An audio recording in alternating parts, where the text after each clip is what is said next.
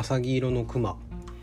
このポッドキャストではホストである私ミケレが北米プロバスケットボール、えー、リーグ NBA 所属メンフィス・グリズリーズと日本プロバスケットボールリーグ B リーグ所属の京都ハンナリーズを中心にゆるくお話ししております。それでは今回も始めましょう。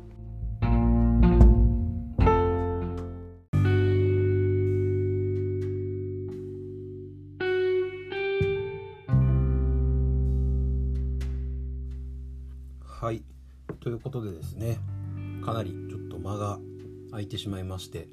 えっ、とちょっとねバタバタバタバタといろいろ降りかかってまいりまして、えー、なかなかまとまった時間が取れずにですねえっ、とかなりちょっと期間が空いてしまいましたが、え前回ねあの1巡目17位指名どうなるかみたいな話をしたんですけどそこからね、えー、ちょっとアップデートがあったりとかうんたらかんたらありましたので、まあ、再度ね、あの、まあ、どんな選手を狙うのか、えー、各予想サイトモックドラフトで、え上がってる名前をねえっ、とちゃんと今回は、え YouTube とか、え各メディアでどんな選手かっていうのを見て、えー、きましたので、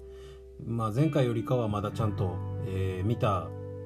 印象とかで話せるんじゃないかなというふうに、えー、思っております。えっとですね、えー、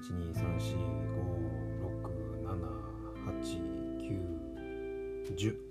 10サイトプラスえっ、ー、と一昨日ぐらいの、えー、クリス・バーノン賞で若干触れてた部分も入れ込んで、えー、11個サイトぐらいですかね、えー、から引っ張ってきました。でえっ、ー、とまあまあ予想がねかぶってるところもあるので、まあ、実質多分67人ぐらいにはなると思うんですけれどもまず、えー、皆さんご存知というかね、えー、NBA の情報を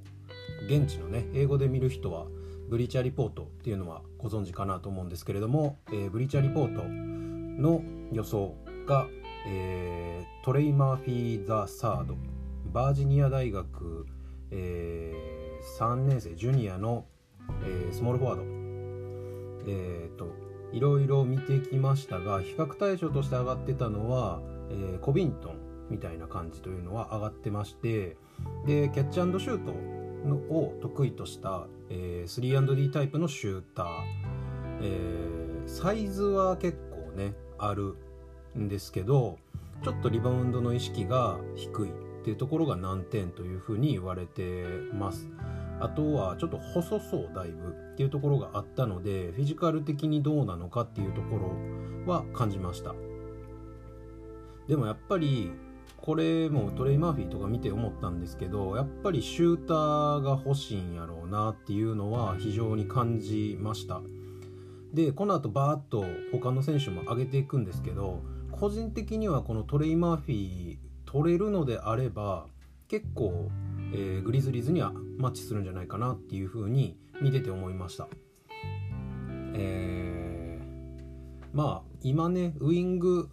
シュータータイプのウイングってサイズがどうしてもグリズリーズないので、えー、グレイソン・アレンメルトンベイン、えー、ぐらいかなまともに試合に出てるのは。なので、まあ、その面考えるとある程度サイズがあって、えー、オフボールの動きもいい、えー、シューターっていうのは結構ありじゃないかなっていうふうには思ってます。はい、で次が SB ネーションが、えー、多分前回も話したウスマン・ガルバ、えー、レアル出身のフォワードセンター、えー、18歳多分今年19歳の年ですかね。えー、っとこれがえっとですね SB ネーションとえー、っと NBC スポーツはガルバの指名を予想してます。けど個人的にはグリズリーズにはいらないかなっていうふうにいろいろ見てて思います、えー、レアルでやってるんでねもちろん経験とかっていうのはかなりあるんだと思うんですけどうんと一番個人的に気になるのがサイズがないっていうところもう正直アンダーサイズのビッグマンはもういらんやろっていう風に考えてるのでうーんなんか指名をするのは少しうんと今のグリズリーズには合ってないんじゃないかなっていう風に思ってます。まあ去年ね指名したティルマンもいるのにこれ以上スモールビッグマンいらないと思うんですけどねって感じででまあもしこのガルバを取るんであれば、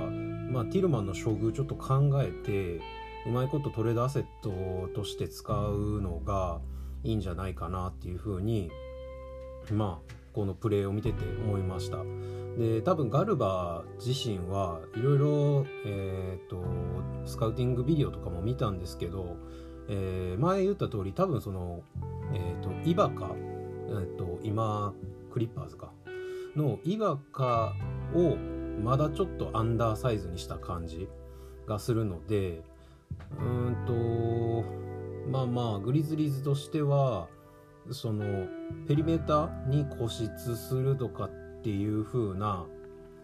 まあ選手は今んとこ必要ないんじゃないかなと思うのでまあ一応ねガルバが、え、2つ予想されてるのであの結構あれなのかな？あの取りそうな気がされてるのかなと思うんですけど、えー、まあシーズン通してグリズリーズを見てる身からするとガルバはいらない気がしてます。はい、で次がですね、えー、NBA ドラフトルーム、えー、17位指名でキスパートが上がっております。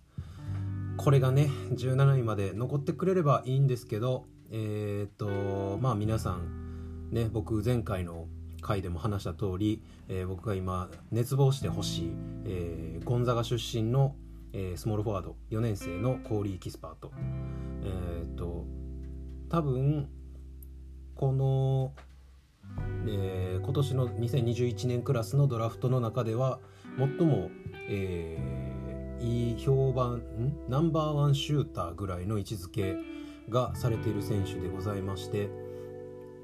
シーズンというか、えー、ゴンザが4年間で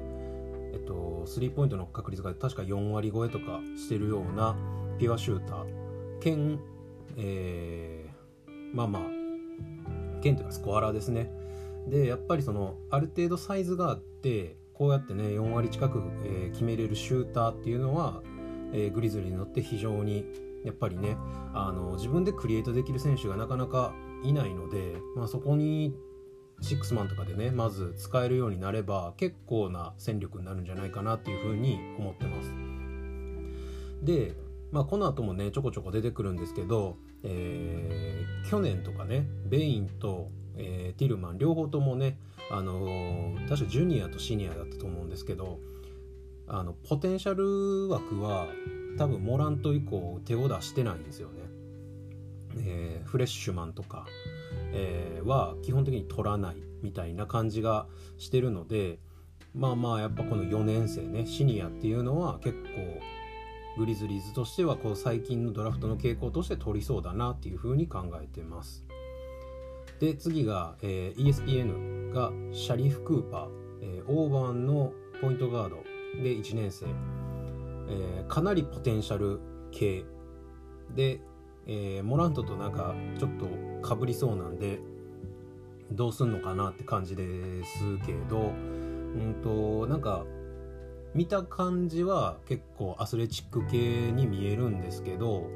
いろんなサイトとかを読んでると結構なんかクリポと比較する声が多く上がってて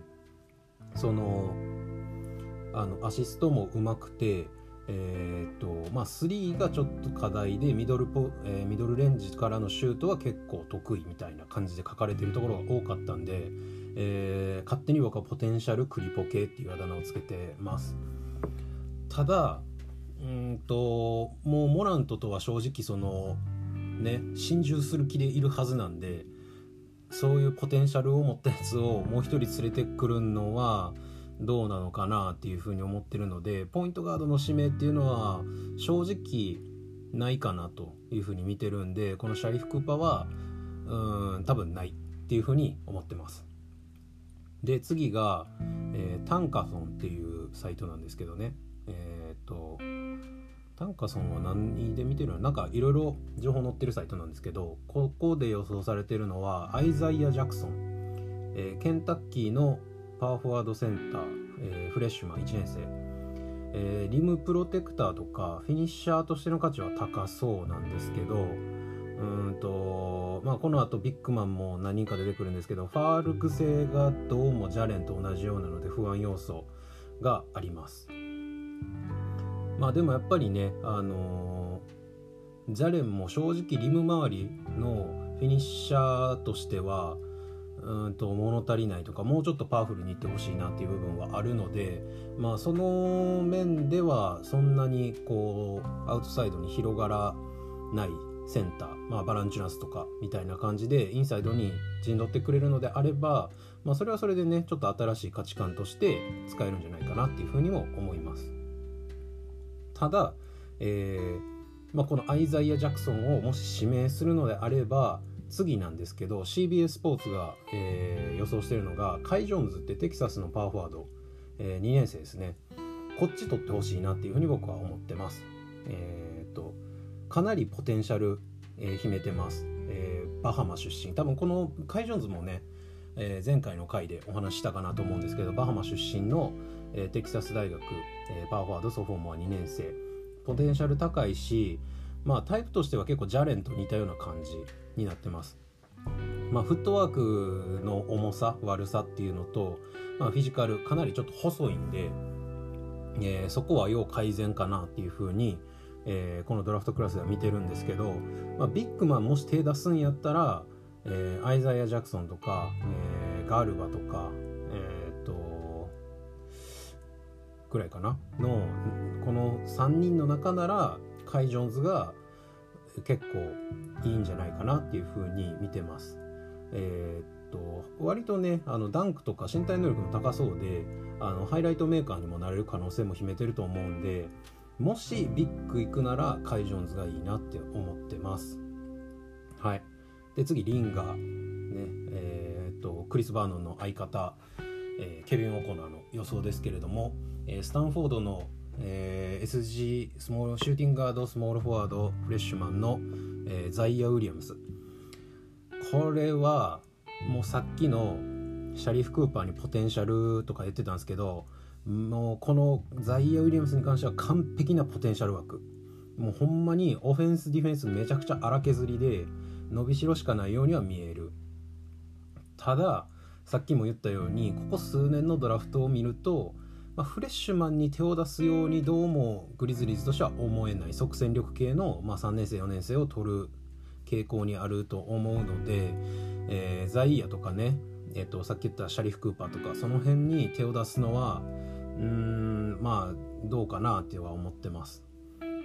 あとえっ、ー、とスカウティングビデオを YouTube で見たら分かると思うんですけどちょっとシュートフォームが怪しいのでそのシュートが改善されるかどうかっていうのは正直何とも判断しにくいなっていうのを思ってます。とあと線がめちゃくちゃ細いのとハンドリングがディロンより怪しそう。なのでえー、っともし万が一指名したとしても多分1年間ハッスル行きかなっていうふうに思ってますが正直指名してほしくないと、えー、考えております。で、えー、次が Sports Illustrated、えー、モーゼス・ムーディアーカンソーの、えー、2番。シューティングガードの1年生フレッシュマン。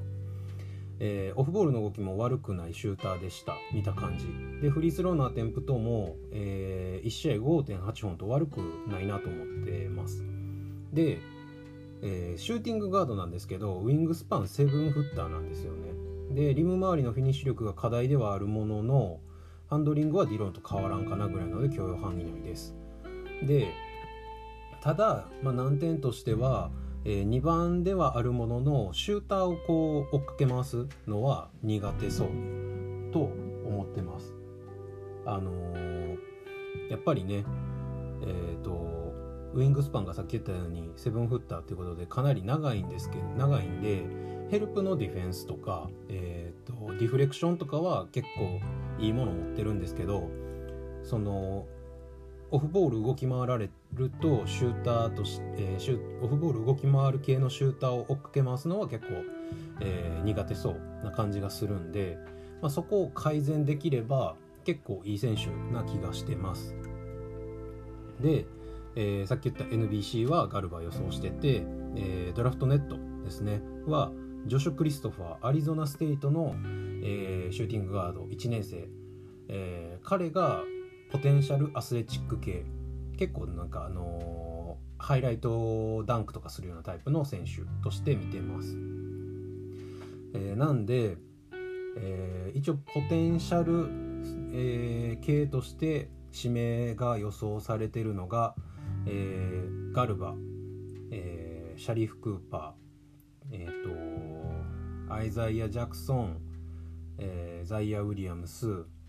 えー、モーゼス・ムーディとジョシュ・クリストファーの辺がポテンシャル系。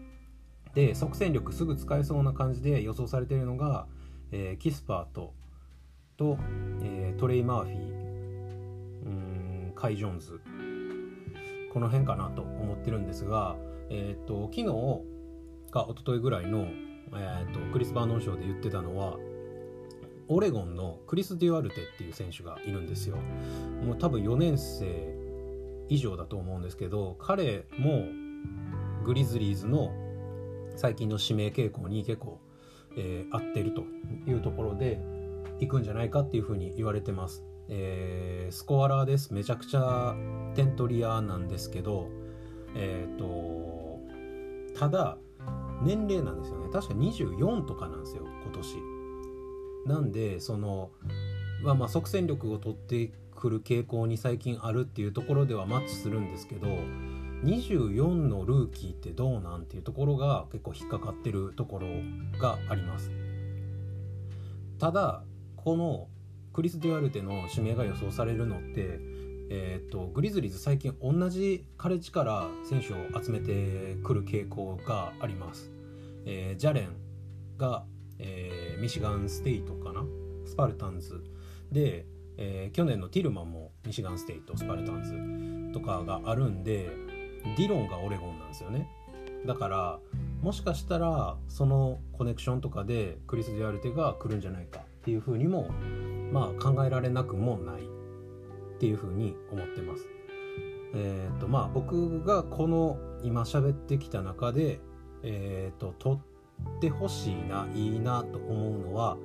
えー、ブリーチャーが予想してるトレイ・マーフィー・ザ・サードと、えー、まあ大本命ドラフトルーム予想のキスパートとうんとイラストレイテッドとかスポーツイラストレイテッドとか予想してるモーゼス・ムーディこの3人の中から誰か取ってほしいなというふうに思ってます。多分えーと、キスパートは正直17位までは残らないっていうふうに見てるんでキスパートは難しい。なんでトレイ・マーフィーか、えー、モーゼス・ムーディこのどっちかっていうのを取ってくれれば結構、えー、まあ新しい色としてグリズリーズには使えるんじゃないかなっていうふうに思ってます。はい。っていうのが1巡目17位なんですけど、えーとまあ、このねあのポッドキャストを聞いてる人って多分グリズリーズファンぐらいしかいないと思うんであれなんですけど一応、えー、2巡目51位をもう1個指名権持ってますでえっ、ー、といろいろちょっといろいろ調べてはみたんですけどかなり2巡目ってモックやってるところとかが少なくてですね、えー、情報が全然見つからなかったんですけどえっ、と12345個、えー、載ってたのでちょっとだけ2巡目の話もするとですね、えー、まずドラフトルームとドラフトネットこの2つが、えー、予想してるのが EJ オヌ、えー、っていう選手でショーニーステイト大かユニバーシティ、えー、全く聞いたことない大学カレッジの選手なんですよね。でセンターで4年生。でなんか外打てる長身のビッグマン長身のビッグマンっていうのは頭痛が痛いみたいになってますけど、えー、ビッグマンらしいです。なんかハイライトとか見たんですけど、うん、なんかあのうん3の打てるタコフォールみたいな印象です。あのやっぱりその大学の名前があんまりわからない大学だとあの結構避けるんじゃないかっていうふうに思われるところがあってですね。まあまあ僕はよく2巡目のまあまあでもこのねティルマンとかも考えると最近買い占めでも結構グリズリーズいい選手を拾ってくるんでこのオヌっていうのもいい選手じゃないのかなっていうふうに思ってます。2つねえっとサイトで予想されてるので。で、えー、ブリーチャーレポートが挙げてるのが、えー、今年 G リーグのイグナイトにいたポイントガードのダイシェンニックスっていう選手。これも完璧にポテンシャル枠でした。えーとまあ、イグナイトといえばね今年、えーと、トップ5までに2人か、ん、3人？2人。ジェイレン・グリーンとジョナサン・クミンが2人か。が予想されてるんですがそのチームメイトのダイシェン・ニックスっていうのがえっ、ー、とプリーチャーでは予想されてます。でえっ、ー、と USA Today に関してはロカス・ジョキバジョキバイティスザルギリス多分あのリトアニアリーグかどっかだと思うんですけどの選手を取るんじゃないかと言われてます、えー、ごめんなさい。全然情報集められてません。でタンカソンではアーロン・ヘンリーミシガンステイトの、えー、3年生スモールフォワードですね。まあそのね過去過去というか現状のロスターとのえっ、ー、と、まあ、共通点みたいなところから考えるとこのさっき言った USA Today が、えー、予想してるロカス・ジョキバジョキバイティスっていうのは多分リトアニアコネクションで取る可能性もあるし、えー、ジャレン、えーと、ティルマンの系譜で言うとこのタンカソンが予想してるアーロン・ヘンリーミシガンステイトの、えー、スモールフォワードっていうのも手を出すんじゃないかなっていうふうに、えー、予想ができるところでございます。はい。っていうところでねえー、っとまあ僕が調べてきた見た内容に関してはこんなもんなんですけれどもえー、っとまあ言うてもねドラフトがもう2週間を切りました。えー、現地29日なんで、え、っと、日本時間多分30日、7月30日の、えー、多分朝方とかなのかな？朝っていうか、まあ、いつも通りの多分9時とか10時ぐらいから始まるんじゃないかなと思っております。で、まあ、各ね、えー、チームいろいろ、え、最近その、何やっけ、ワークアウトをいろんなチームとしてますよみたいなのが上がってきてるので、まあ、グリズリーズも調べてみたんですけどまだあんまり、えー、やってないようですがまあまあ焦らずにねあとまあ2週間ぐらいあるんで、え、まあ、やってくれればなというふうに思っておりますはいではね、えー、多分大きく動くのは次はドラフトの日かなと思いますので、えまた2週間ぐらいちょっと空いてしまいますが、えーまあ、よければ過去のねところとかも聞いていただければなというふうに思っております。えー、ではではドラフト会2回目ですね、えー、これで終了したいと思います。See you guys in the next one. Bye bye.